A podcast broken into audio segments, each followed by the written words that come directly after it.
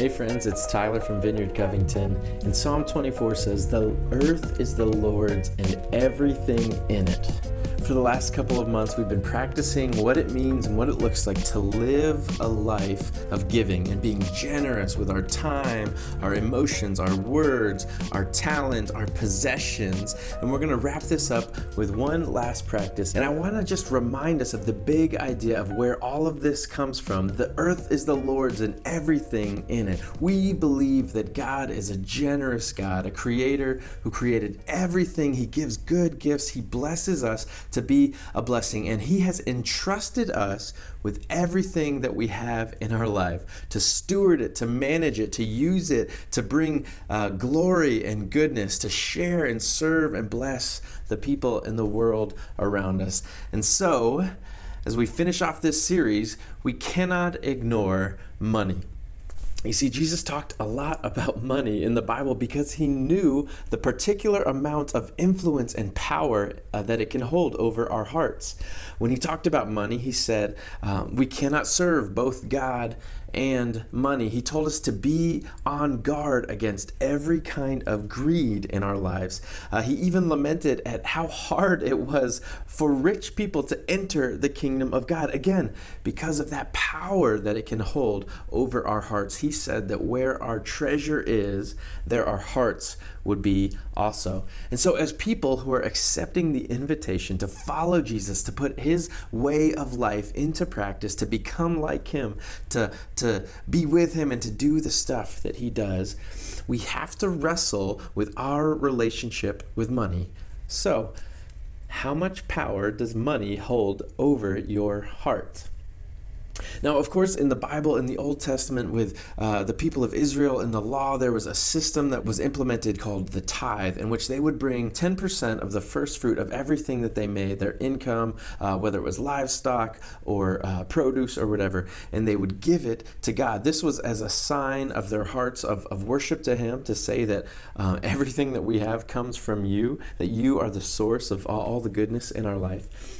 Um, and it also serves specific purposes to fund the work of worship and the temple system, the sacrifices, and the priests and the Levites who, who were there. It also f- uh, was used to make sure that the people were able to follow um, the schedule and the calendar of festivals and celebrations as people of God to, to lean in to living a life of celebration, which is also a part of our way of life. And it also helped to make sure that the poor and the orphans and the widows and the travelers and the, the foreigners, the people from outside were taken care of, that everybody had everything that they needed.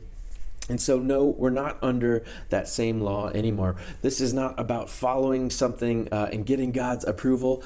Jesus said to seek first his kingdom, the kingdom of God, and his righteousness, and that everything else that we needed would be given to us. And actually, one cool thing that we see in the book of Acts in the early church that they were practicing a radical generosity. They would sell possessions, they would sell extra things that they had, land and fields, and they would set it at the apostles' feet so that it could be used for the common good to extend the mission of the church, his kingdom, and justice and taking care of the poor and the widows and the foreigners around them. We're actually told in the book of Acts that there were no needy people among them because of this way that they lived, trusting God with everything that they had and living with open hands, giving and being generous.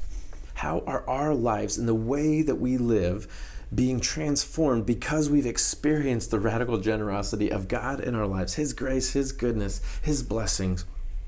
And then, how are we sacrificing so that more and more people around us can experience that?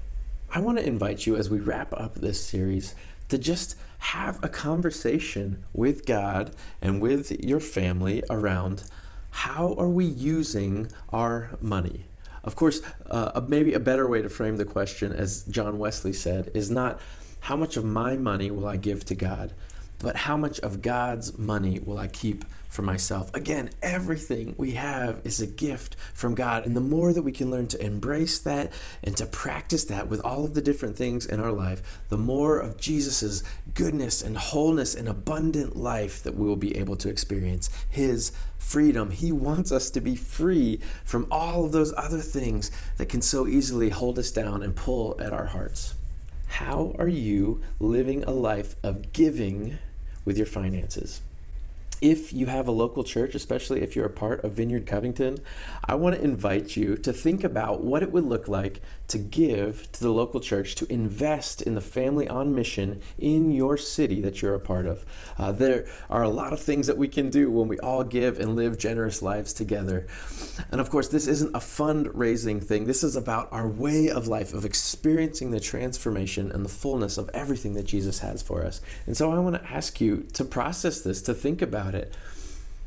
Are you giving your money first to God and investing in the local church?